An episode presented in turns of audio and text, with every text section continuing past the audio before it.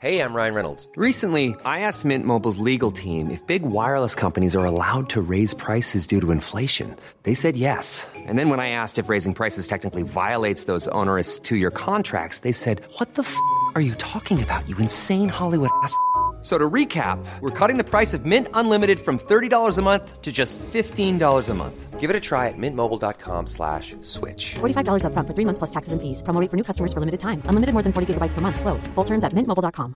Quality sleep is essential. That's why the Sleep Number Smart Bed is designed for your ever evolving sleep needs. Need a bed that's firmer or softer on either side? Helps you sleep at a comfortable temperature? Sleep Number Smart Beds let you individualize your comfort so you sleep better together. JD Power ranks Sleep Number number 1 in customer satisfaction with mattresses purchased in-store. And now, save 50% on the Sleep Number limited edition Smart Bed for a limited time. For JD Power 2023 award information, visit jdpower.com/awards. Only at a Sleep Number store or sleepnumber.com.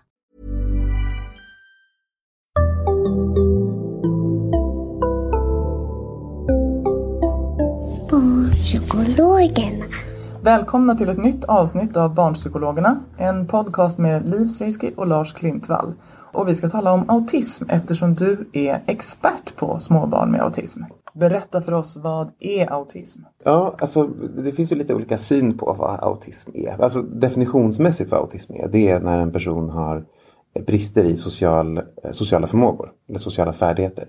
Som oftast är typ språk eller finlir interaktion, typ läsa av ansiktsmimik eller när det gäller små barn är det sånt som så här, leka låtsaslekar eller när det är större barn så är det typ ha en konversation eller veta hur man skaffar kompisar eller hur man kommunicerar med kompisar. Sånt där. Det är ena halvan, man måste ha brister i det. Och den andra halvan är att man måste ha för mycket av eh, repetitiva beteenden eller intressen. För små barn kan det vara att man liksom bara leker med en viss leksak. Snurrar på ett hjul hela tiden. Liksom, 20 minuter i sträck. Liksom. Eh, eller om man är lite större och lite mer högfungerande så kan det vara att man bara kan prata om sin favorit-tv-serie. Eller vad man, vad man nu har snöat in på. Om man har snöat in på andra världskriget så kan man bara prata om det. Och det här måste ju vara ganska mycket, herregud. Alla eh, kan ju prata för mycket om sitt specialintresse. Liksom. För att man ska få en autismdiagnos så måste det vara att det här leder till att man liksom inte fungerar. I skolan eller på jobbet eller i sociala relationer. Och när du säger då för mycket, alltså för, för du sa också högfungerande. Det finns ganska många grader då eller? Man kan vara lite autistisk och mycket autistisk. Ja, alltså det här är förvirrande. Förut så fanns det flera olika diagnoser. Det fanns Asperger och autism och atypisk autism. Och sen har man bestämt sig för att vi kommer inte kunna skilja på de där. Så vi kallar alltihop bara autism. Så man kan ha mer eller mindre av de här problemen. Och det är liksom det som kallas autismspektrumet. Och sen kan man ju dessutom ha mer eller mindre eh, inlärningsproblem generellt. Så då kan man liksom vara, ha jättemycket autism och så kan man vara högfungerande. Det vill säga att man inte har intellektuella problem. Det var det som brukade kallas Asperger. Eller så kan man ha autism och så kan man ha jättelågt intellektuellt fungerande. Så att man har problem med allting. Liksom, både det sociala och det intellektuella. Får man två diagnoser då? Autism Då får man två plus- diagnoser. Exakt. Och den andra kan då vara? Intellektuell funktionsnedsättning. Eh, Men sen vad liksom autism är vet vi ju inte riktigt. Så det finns vissa som pratar om det som att det är liksom att man saknar liksom förmågan att få ihop olika stimuli. Att man liksom får make sense av världen. Och sen finns det andra som jag då som ser, värld, som ser autism mer som eh, att man har liksom ägnat sin tid åt att bli expert på någonting annat än det sociala. De flesta människor har liksom ägnat hela sitt liv åt att bli experter på det sociala och öva på att härma andra barn och konversera och försöka räkna ut vad andra vill och vad andra tycker om. Och så finns det de barnen som ägnat sin tid åt att lära sig mekaniska grejer eller leta efter mönster eller titta på animeserier eller någonting. Och liksom lagt sin tid på det och blivit experter på det istället för att bli experter på sociala färdigheter. Som jag tänker är lite mer användbart kliniskt. Liksom. Som gör att man inte ser det som en sjukdom så mycket heller. För det är det man inte vill hamna i. Att sjukdomsifiera det för mycket. Att säga att man försöker, vi ska försöka ta bort din personlighet. Så. Utan istället se det som vi ska försöka hjälpa det här barnet att vara den barnet är. Men kunna funka bättre liksom, i det samhället som vi ändå har. Och att det barnet ska kunna styra över sitt liv mer. Vara lite mer eh, oberoende av vuxnas hjälp. Jag vet inte om det är en vettig distinktion. Jag tänker att det är en viktig skillnad. Sjukdom eller... Ja, jag tänker också just när du betonar att den är viktig kliniskt. Alltså för behandling gissar jag att du menar då. Ja, exakt. Ja, och Precis. det är ju viktigt om, om, när man har det perspektivet. Att man ska behandla eller vill behandla. Det. Ja, frågan är om man ens ska kalla det behandling. Eller om man ska prata om liksom, någon sorts handledning. Hjälpa barnet att få de färdigheterna de vill ha. För behandling leder så himla lätt tankarna in på medicinering och ta bort Just sjukdom. det. Och det tror jag inte blir så hjälpsamt Nej. eh, för personer som har autismdiagnos. Hur, hur vanligt är det då? Eh, Idag säger man att det är ungefär 1% av alla som får en autismdiagnos som uppfyller diagnoskriterierna. Eh, och det är ju en extrem ökning från när den här diagnosen först definierades någon gång på mitten på 40-talet. Eh, och sen liksom låg den och puttrade och var en sån jätteovanlig diagnos. Och sen någon gång på 80-90-talet så drog den liksom igång och började bli mer och mer använd som diagnos. Och det där, i början var, fanns det folk som trodde att det där berodde på att det faktiskt var en ökning av de här beteendena. Eller de här beteendemönstret. Och man började prata om autismepidemi, att prata om det som en sjukdom. Idag är vi ganska säkra på att det är bara en fråga om att hur man väljer att applicera diagnoskriterierna. Och det finns också en glidning i att man oftare nu använder autismdiagnosen hellre än intellektuell funktionsnedsättning till exempel. Och vi har liksom också andra krav idag på att i skolan hur bra ett barn måste funka socialt. Eftersom skolan är mycket mera ostrukturerad, liksom lös idag. Och då ramlar de här barnen ut och märks mycket mer. Vilket de inte gjorde för 20 år sedan när skolan fortfarande var lite mera sitta i sin bänk, göra det man blev åtsagt. Så de här barnen har funnits i lika hög utsträckning men de har inte, det har inte blivit ett problem för dem att ha de här beteendemönstren för att man har inte krävt av dem att de... Ja, eller det, kan, det har säkert varit problem för dem, men det är inte ett problem som man har valt att lösa inom psykiatrin. i alla fall, diagnos. Ja, Så. okej. Och i den mån man har satt en diagnos så har man satt andra diagnoser. Intellektuell funktionsnedsättning Mhm. till exempel har varit en stor. Vad är fördelen med att kalla det autism istället för intellektuell funktionsnedsättning då? För att det sätter väl fokus på att det är just de sociala färdigheterna som man behöver träna på. Om man är en person med normal begåvning och en autismdiagnos, det är inte det att man har svårt att lära sig läsa och räkna och göra skolarbetet, bara man får förutsättningarna. Liksom. En lugn miljö som inte är för stimmig, inte för mycket, liksom många olika uppgifter som är lite oklart formulerade. När man får till allt det där, så man får en strukturerad miljö och någon som kan prata till en på ett sätt som man kan förstå det, då kan de här barnen lära sig saker. Om man bara har autism, sen finns det ju massa barn som har autism och intellektuell funktionsnedsättning. Och de måste ju ha eh, specialpedagogik för det också. Liksom. Just Så. Just det. Vad, vad beror det på då? Varför får man det här? Jag tror man kan säga att vi vet två saker. Vi vet att det är genetiskt, även om vi inte vet exakt hur den genetiken ser ut. Om vi säger att ett av tio barn kan vi säga, det här är den genetiska variationen som gör att det här barnet utvecklar autism. Till exempel om man har en skada på sin X-kromosom, fragilt X. De barnen får ganska ofta en autismdiagnos. Men i övrigt vet vi inte. Vi vet att det liksom är gener, för vi vet, ser att det går i familjer. Så det är antagligen liksom att man har, samlar på sig ett gäng riskgenvarianter som gör att man utvecklar autism. Så i familjen är det stor sannolikhet att det finns fler än en som har? Precis. Okej. Om en familj har fått ett barn med autism så är det ungefär en chans på fem att nästa barn också får en autismdiagnos. Kan man säga. Brukar föräldrar själva känna igen sig? Ja, det är klart, det är jättevanligt. Absolut. Men sen finns det ju massa barn som inte har någon genetik på det här, utan det här är en ny mutation. Så det finns ingenting i familjen. Eh, Så det vet vi att det är någonting genetiskt. Och vi vet också att det inte är föräldrastil. För det var liksom den teorin fram till eh, början på 90-talet. Så var det att det var kylskåpsmammor, sa man. Som var liksom känslomässigt avstängda mammor var idén. Och de fick barn som liksom slöt sig i sina autistiska skal. För att de inte stod ut med smärtan av att ha den här kalla mamman. Och det är vi helt säkra på att det inte beror på det. Eh, Och det vet vi för att det finns adoptionsstudier och det finns, ja men bara det att det finns eh, familjer med flera syskon och det är bara ett barn som utvecklar autism trots att de har haft samma föräldrar. Eh, och man kan också gjort observationer på föräldrar och sett att de har inte en annorlunda föräldrastil än andra föräldrar. Så det vet vi. Vi vet att det är något genetiskt och vi vet att det inte är föräldrastil. Och vet vi om det är vaccin? Vi vet också att det inte är vaccin. Och vi vet att vi har lagt ner miljoner kronor på forskning för att ta reda på att det inte var vaccin. Helt i onödan allvarligt talat. För studierna i början som sa att det var vaccin, de första liksom varningstecknen. De var ju bara baserade på att barn fick vaccin när de var ungefär tre år. Och ungefär då är det också den åldern som föräldrar brukar oroa sig. De märker att ja mitt barn verkar halka efter. Så då gjorde folk kopplingen. Det kanske i och för sig inte är helt orimligt då. Symptomen uppträder, det var ungefär samtidigt som barnen fick vaccin. Det kanske hänger ihop. Och vi kan väl tillägga där att den som gjorde studien, till och med de själva har väl backat Ja, från det här att så här, det var fel. Vi, det var väl till och med forskningsfusk och grejer. Men det här är heller inte ett så stort problem i Sverige. Det här känns som en amerikansk. Ja. Där är folk oroliga för att inte ta sina vaccin. Det börjar bli ett problem att folk inte vaccinerar sina barn. Ett problem som i och för sig kommer lite i Sverige också nu. Ja, det kanske är så. Fakt- Ever catch yourself eating the same flavorless dinner three days in a row? Dreaming of something better?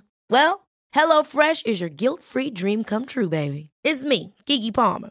Let's wake up those taste buds with hot, juicy pecan-crusted chicken or garlic butter shrimp scampi. Mm. Hello Fresh. Stop dreaming of all the delicious possibilities and dig in at HelloFresh.com. Let's get this dinner party started. Quality sleep is essential. That's why the Sleep Number Smart Bed is designed for your ever evolving sleep needs. Need a bed that's firmer or softer on either side? Helps you sleep at a comfortable temperature? Sleep Number Smart Beds let you individualize your comfort so you sleep better together. JD Power ranks Sleep Number number 1 in customer satisfaction with mattresses purchased in-store. And now, save 50% on the Sleep Number limited edition Smart Bed for a limited time. For JD Power 2023 award information, visit jdpower.com/awards. Only at a Sleep Number store or sleepnumber.com. A lot can happen in three years, like a chatbot may be your new best friend. But what won't change? Needing health insurance. United Healthcare Tri Term Medical Plans, underwritten by Golden Rule Insurance Company, offer flexible, budget friendly coverage that lasts nearly three years in some states. Learn more at uh1.com. Men då kan vi åtminstone döda myten att vaccin skulle kunna leda till autism. Absolut. Men det- som kan vara värt att säga också är ju, även om vi inte vet varför de här barnen, liksom varför grundorsaken till varför de här barnen utvecklar autism. Så vet vi liksom lite de tidiga tecknen och sådär. Vilka Att man kan se liksom redan när barn är ungefär vid ett år. Så kan man ana det som senare kommer bli en autistisk beteenderepertoar. Som är till exempel att man inte lystrar på sitt namn. Om man ropar på ett barn så vill man att det barnet ska vända sig om och höra, titta på den personen som ropar. Och barn som senare får autism gör inte det här lika bra som andra barn. De är heller inte så intresserade av typ, till exempel att hålla koll på ansikten. Så de är liksom inte så bra på ögonkontakt och så. Och man brukar också se att de inte utvecklar liksom pekning. De är inte så intresserade av att visa upp saker för andra. Om det händer någonting kul, då brukar barn när de är sådär mellan ett och två år börja liksom peka på saker. Så, ah, kolla där är det en rolig buss eller nu händer det någonting konstigt. Och så vill de att andra vuxna ska titta på samma sak som dem. Det som kallas för delad uppmärksamhet. Och barn som senare får autism utvecklar inte det här på samma sätt. De gör inte det lika mycket.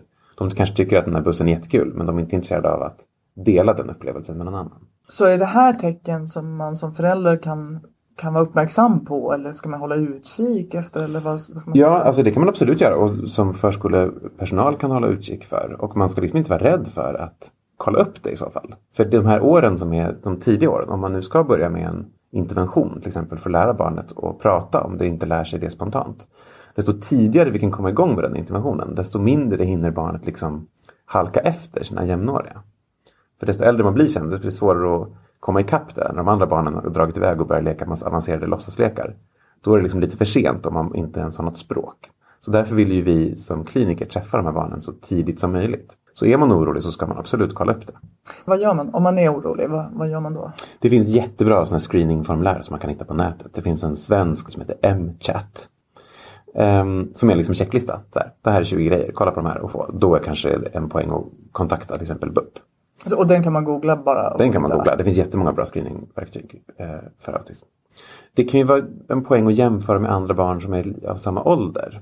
Om man till exempel är förälder och det är ens första barn eller ens enda barn. Då kan det vara svårt att veta vad man ska jämföra med. Då kan det finnas en poäng att liksom titta på det barnet i interaktion med andra barn. Är ens barn intresserad av andra barn? Tar en sociala initiativ? Och så kan man liksom jämföra det med hur de andra barnen verkar bete sig. Om man nu tycker att ja, men mitt barn är inte riktigt som andra barn. Och så om man skulle göra någon form av utredning när det här barnet är kanske ett år Mm. och få, få klart att nej men det här verkar inte vara autism. Kan man lita på det då eller kan det vara så att nej, men hade man gjort utredningen när barnet var ett och ett halvt då hade man sett att det var autism. Alltså finns det en risk att om man utreder för tidigt att man missar något? Ja, det är klart att det är en risk. Alltså, barn kan utveckla det här upp till att de är tre år. Det finns fall som liksom går tillbaka i sin utveckling så att allting går bra och sen så går de tillbaka så att de slutar ha språk till exempel. Och då kan man ju säga att det, var, det hade inte varit någon poäng att utreda det barnet när det var två eftersom problemen kom senare. Fast då hade man heller inte sett tecknen när barnet Nej, det var hade två. varit omöjligt att veta det. Men du menar att om man väl ser tecken och barnet är ett. Om man då gör en utredning och säger att det inte är autism. Ja. Då var det inte autism, då var det Ja. tecken på något annat. Men jag tror att det också är så här, det är ganska tydligt att i forskningen att vi är rätt bra på att säga att det är någonting med det här barnet, någonting med utvecklingen som inte funkar. Men vi är inte så bra på att kunna säga var det kommer landa. Om det kommer landa i att det här barnet får en ADHD-diagnos eller intellektuell funktionsnedsättning eller autism. Till exempel. Okej. Så man kan säga att det är någonting med det här barnets utveckling som är lite off. Vi kommer inte kunna säga vad förrän barnet är två, tre år kanske. Och ADHD ännu senare. Eh, Men då är det ändå bra att veta att det barnet har, en utveckling som inte är den som man förväntar sig. Så att man ändå kan börja träna på språk om språket inte verkar komma spontant. Eller imitation om det inte verkar komma spontant. Så att man ändå liksom inte bara sitter och väntar utan ändå kommer igång med lite interventioner. Trots att man inte har en spikad diagnos. Hur går en utredning till då? Jo, det man vill göra då är att man vill kolla av de här diagnoskriterierna. Om barnet har stora förseningar inom liksom, social interaktion och om de har det här överskottet på liksom, repetitiva beteenden. Eh, så det en psykolog gör är att den dels gör en, en, någon sorts, om det är ett litet barn i alla fall, en strukturerad observation. Som är att man kommer in till en utredningsenhet och så är det ofta att man är liksom i ett lekrum. Barnet leker, psykologen tittar på när barnet leker. Eh, Och liksom testar att så här, ah, vad händer om jag försöker leka lite låtsaslek? Hakar barnet på? Jag har en rolig kaka, en god kaka som barnet vill ha. Hur försöker barnet kommunicera att den vill ha kakan? Och då tittar man liksom på, försöker barnet kommunicera för att få kakan? Liksom genom och göra ljud eller säga någonting? Eller försöker den bara ta kakan och liksom sträcka sig? Liksom om den gör några kommunikativa försök. Så man liksom kollar av de diagnoskriterierna. Och sen gör man oftast en begåvningsbedömning för att kunna se om det här bättre går att förklara med att barnet bara är generellt försenat i sin utveckling. För då kanske det var mer relevant att prata om en intellektuell funktionsnedsättning. Eller om det är just det sociala som är förseningen. För då blir det relevant att prata om autism. Så det är oftast det att man gör både begåvningsbedömning och en sån autismspecifik observation. Vad heter de här testerna? Eh, begåvningsbedömningarna heter saker som VISK eller VIPSI eller Griffiths. Lite beroende på vilken psykologen väljer att använda. Och de här autismspecifika grejerna heter ADOS, är en väldigt vanlig. Och så finns det en intervjuguide som heter ADI. Som är att man, eh, psykologen intervjuar oftast föräldern och frågar liksom, hur var det? Kan han, eh, det här barnet eh, följa pekning? Om du pekar på någonting, tittar han på den saken också? Lite sånt. Så oftast är det ju väldigt stor del att man blir intervjuad som förälder. Och har psykologen möjlighet så kommer de oftast ut till förskola och tittar på förskolemiljön. Men nu pratar jag om små barn. När det är äldre barn då brukar det vara oftast en begåvningsbedömning också. Då är det oftast VISK. Och sen kan det vara att man gör det är också ADOS, den heter också ADOS, det är förvirrande. Fast då blir det mer av att psykologen och barnet man utreder sitter och samtalar. Och eh, psykologen liksom frågar mer, hur brukar de här situationerna bli för dig? Och då kanske man inte gör en skolobservation om barnet är liksom över tio år. Eller något sånt där. Men principen är liksom samma, att man försöker kolla av så att barnet har problem inom de här områdena som vi kan sätta en autismdiagnos på. Och då är det också helt olika problem. Alltså de sociala problemen för ett litet barn och de sociala problemen för ett stort barn ser ju helt olika ut. Ett litet barn är det verkligen så här, kan inte prata. Kan inte lära sig att sätta på sig kläderna själv. Kan bara äta en sorts mat. Sådana grejer. Medan för större barn så blir de sociala problemen mer, hamnar i konflikter i skolan, eh, får inga kompisar. De här snäva intressena som definierar autism kan bli ett problem för en. Att man kan inte prata om någonting annat än sitt specialintresse. Trots att alla andra tycker att man är jättejobbig när man pratar om det hela tiden. Så det blir helt andra sorters problem liksom, för ett litet barn och ett stort barn. Och helt andra saker man sen kliniskt behöver hjälp med. Det är en helt annan sak att träna ett litet barn i att få sitt första språk så den kan liksom be om sin favoriträtt eh, till middag. Och ett stort barn som handlar mer om eh, hur ska jag ta sociala initiativ? Liksom? Hur gör jag för att fråga någon om den vill hitta på något kul i helgen? Men jag sitter ändå och tänker så här, får man inte vara lite speciell då? Måste man behandla eller liksom? Jag tänker att det är en ganska vanlig fråga som ju ibland dyker upp. Ska vi diagnostisera allt? Ska vi? Mm. Nej, men absolut inte. Man måste ju tänka dessutom att en autismdiagnos är bara relevant om man lider av de här problemen. Eh, om man är liksom nördig så behöver man ju inte ha en autismdiagnos för det.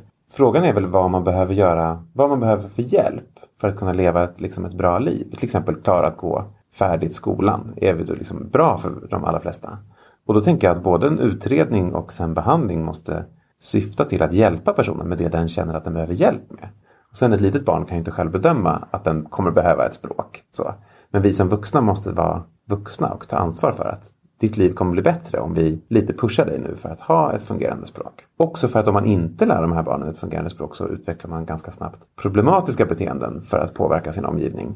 Alltså ilskeutbrott. Eh, det kan vara att man har liksom utvecklat självskadebeteenden för att kunna få sin omgivning att, för att liksom påverka sin omgivning och få saker som man vill ha det. Och då är det mycket bättre att vi föregår det och lär barnet att kunna antingen prata med teckenspråk eller prata med talat språk. Så att den slipper utveckla de här problematiska kommunikationsbeteendena som annars kommer. Men nej, absolut, alltså verkligen, var drar man gränsen för vad som är normalt och vad som är problematiskt? Det är ju såklart helt godtyckligt.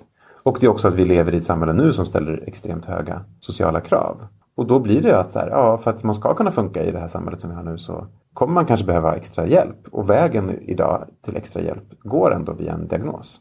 Just det, för så ser det ofta ut ja, att man får inte de resurser som man skulle behöva om man inte också har en diagnos. Ja, som på något sätt bekräftar att man behöver dem. Mm. Det räcker inte med att bara ha svårigheter. De- Svårigheterna måste få sitt namn också. Ja, exakt. Och ganska ofta så är det också ganska skönt både för en person själv, det är någon sorts identitet att ha en autismdiagnos som gör det begripligt varför man har de problemen man har. Eh, och det blir begripligt för andra närstående omkring en. Alltså det är ändå ett, så här, man måste komma ihåg den här personen har en autismdiagnos och då måste vi komma ihåg att ha lite mer struktur på det här. Vi kan inte hålla på och ändra planer hit och dit för då blir det jobbigt. Att man ändå måste ha, liksom mötas halvvägs, så tänker jag. Och det där är väl, känner vi väl igen från nästan alla diagnoser. De har ett kommunikationsvärde. Ja, ja, Alltså, just det. Om vi kallar saker för något då vet vi att aha okej då pratar vi nog om det här. Då brukar vi göra så här. Sen, sen säger inte det så jättemycket alltid om en unik individ. Exakt. Men lite övergripande så blir det ändå ett sätt att prata. Och det, Ja, men också eftersom vi vet så lite om vad autism beror på.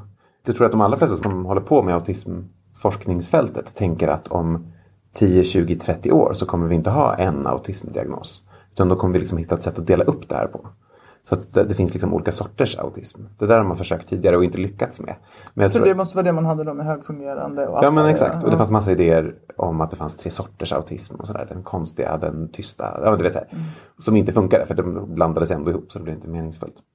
Men jag tror att alla tänker att i framtiden så kommer vi veta så här, det finns den här sortens autism, den här sortens autism, den här sortens autism och de kommer behöva lite olika sorters hjälp. Vi kan liksom veta det redan från början. Men idag vet vi ju förvånansvärt lite med tanke på hur mycket vi har forskat på det. Vad är prognosen då? Hur går det för de här barnen? Jättesvårt att veta. Dels är det svårt att veta för att de, eftersom vi diagnostiserar andra barn idag än vad vi gjorde tidigare. Så andra barn får autismdiagnosen. Och sen är det väldigt, väldigt variabelt. Man kan vara ett, en, ett barn som inte pratar alls tills den är fyra år. Och sen om man får den intensiv hjälp på till exempel språkträning så lyckas man få ett fungerande språk. Man kanske liksom inte får ett, kanske inte blir expert på nyanserna i språket. Liksom. Men man kan liksom lära sig prata. Och sen finns det barn som får jättemycket hjälp och som inte lyckas lära sig så mycket av de här färdigheterna. Och då tror jag att det viktigaste man måste komma ihåg är att fokus hela tiden är på liksom livskvalitet hos det här barnet. Inte att vi ska så här, ta bort autismen från det. Utan att vi måste hjälpa varje barn med de färdigheter det behöver för att kunna fungera. Men det, om man säger det första barnet som du nämner, det som ändå då kan utveckla sitt språk. Kan man tänka sig att barnet skulle ha klarat det även utan en behandlingsinsats? Alltså, vi har ju gjort, det har gjorts massa studier, liksom, hundratals barn som har gått igenom randomiserade studier. Och då ser man att det på gruppnivå går bättre för de som får intensiva insatser av sån här beteendeanalytisk sort. Som är egentligen eh, förstärkningsbaserad, att man liksom tar saker som barnet tycker om och så, så kräver man lite av barnet för att det ska få de grejerna. Kommunikationsförsök oftast. Och liksom ökar den svårighetsnivån gradvis. Och att det går bättre för den gruppen än det gör för gruppen som inte får Ja, sådana det insatser. vet man. Det vet man. Okej, mm. Men för varje enskilt barn så är det jättesvårt att veta. Så om du har 20 barn och de antingen kan få behandlingen eller inte. Då vet vi att det kommer att finnas liksom 10 barn i den gruppen som det kommer gå bättre för statistiskt. Men vi kan ju inte säga det för alla barn, tyvärr. Och det är ju också en anledning till att vi önskar att vi hade haft bättre diagnoser, olika sorters autism. Autism som svarar på den här behandlingen, autism som svarar på den här behandlingen. Men det vet vi inte. På samma sätt som det inte finns någon eh, medicin för autism idag. Pågår det forskning där också? Absolut. Det, det blir tyvärr många besvikelser där. Liksom man tror oxytocin var en jättestor grej för 5-10 år sedan. Det här kommer vara bota autism. Så här. Ja, det har liksom inte riktigt panned out så bra som vi hade hoppats. Liksom. Men det kommer ju säkert fortsätta att komma. Och det kan man säga att i någon mening har vi medicin för till exempel fenylketonuri som var en diagnos som vi idag, vi tar blodprov på barn när de föds. PKU-testet som man gör på nyfödda barn. Genom att ta PKU-testet så vet vi att det här barnet kommer behöva en speciell diet som gör att de inte utvecklar ganska grava hjärnskador. Och de barnen fick ganska ofta autismen tidigare. Så i någon mening kan vi säga att vi idag vi har en preventionsbehandling som funkar superbra som gör att vissa barn inte utvecklar autism. Så i framtiden kommer vi kanske kunna ha fler sådana, att vi kan upptäcka, okej det här barnet har den här genuppsättningen, då måste vi redan direkt när barnet är sex månader sätta igång med den här medicinska behandlingen eller med den här eh, beteendeanalytiska behandlingen så att barnet aldrig utvecklar autism. Skulle vi ju önska. Liksom. Men det är osannolikt att vi kommer kunna ha en medicin som botar autism när man är stor, när man är vuxen. För då har man redan halkat efter så mycket i alla de här sociala färdigheterna som man inte har lärt sig. Det är svårt att ta ett piller och lära sig grammatik. Liksom. Så medicinen, det skulle ju vara grejer. Det skulle vara jättenice. Nej men det tror jag ingen tror att det kommer funka. Sen så medicinen blir att ge då till så fort som möjligt. Så Ja, det tror jag. Men då kan man säga att det finns, det tänker jag betona ännu mer vikten av att utredningen görs tidigt. Ja, men sen kan det ju finnas att man får medicin för andra saker. De här barnen har ganska ofta sömnproblem till exempel. Och då kan det vara att man får melatonin för att hjälpa en att sova hela natten så att man inte har problem med uppvak till exempel. Eh, eller om man har väldigt mycket ångest eller känner sig nedstämd, vilket är ganska vanligt att de här barnen får problem med eh, när de blir äldre, när de blir tonåringar och sådär. Då får man ju behandling för det. Eh, ganska många av de här barnen, särskilt de lågfungerande, utvecklar epilepsi i tonåren. De lågfungerande. Eh, och då får man ju såklart behandling för det. Men det är ju inte medicin för autismen egentligen. Det är ju behandling för associerade eh, problem som man kan ha. Och epilepsi är då ett som är ganska vanligt ihop med just autism. Ja, för folk som, för de personerna som är lågfungerande. lågfungerande också. Och det är ju för att man har någon sorts hjärnskada som gör att man får epilepsi och som gör att man får svårt att lära sig sociala färdigheter. Så det är inte autismen som gör att du får epilepsi. Det är ju någon underliggande neurologiskt som gör att du får båda de här problemen. Och det skulle man kanske då kunna hitta något medicinskt för en dag. Vad det nu kan vara. Underliggande neurologiska. Ja, och det kommer ju vara olika för alla olika barn. Det kommer ju finnas hundra olika sorters underliggande neurologiska tillstånd som leder till att man har problem att lära sig sociala färdigheter. Det låter ju som att det här är ett forskningsfält som kommer attrahera forskare under en lång tid. Det absolut. Många. Ja, det är ju jättestort. Det har ju växt hur mycket som helst. Ja, vad spännande. Vi ska sätta punkt för Ja. idag. Tack för idag Lars. Tack detsamma. Kul att få prata om sitt specialintresse. Ja, och tack till alla er som lyssnar. Vi hörs snart igen. Hej då! Hej då! Ett boktips på det här med konkreta övningar för pedagoger och för föräldrar är boken Leka, prata, äta som jag har varit med och skrivit. Eh, Det finns en länk till den i avsnittsbeskrivningen.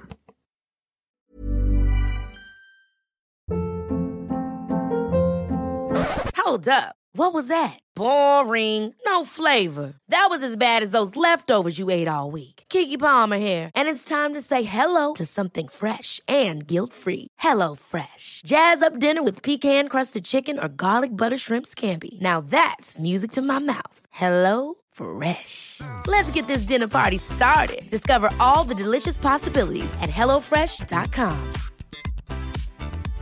Imagine the softest sheets you've ever felt. Now imagine them getting even softer over time. That's what you'll feel with Bowl and Branch's organic cotton sheets. In a recent customer survey, 96% replied that Bowl and Branch sheets get softer with every wash. Start getting your best night's sleep in these sheets that get softer and softer for years to come. Try their sheets with a 30-night guarantee. Plus, get 15% off your first order at bowlandbranch.com. Code BUTTERY. Exclusions apply. See site for details.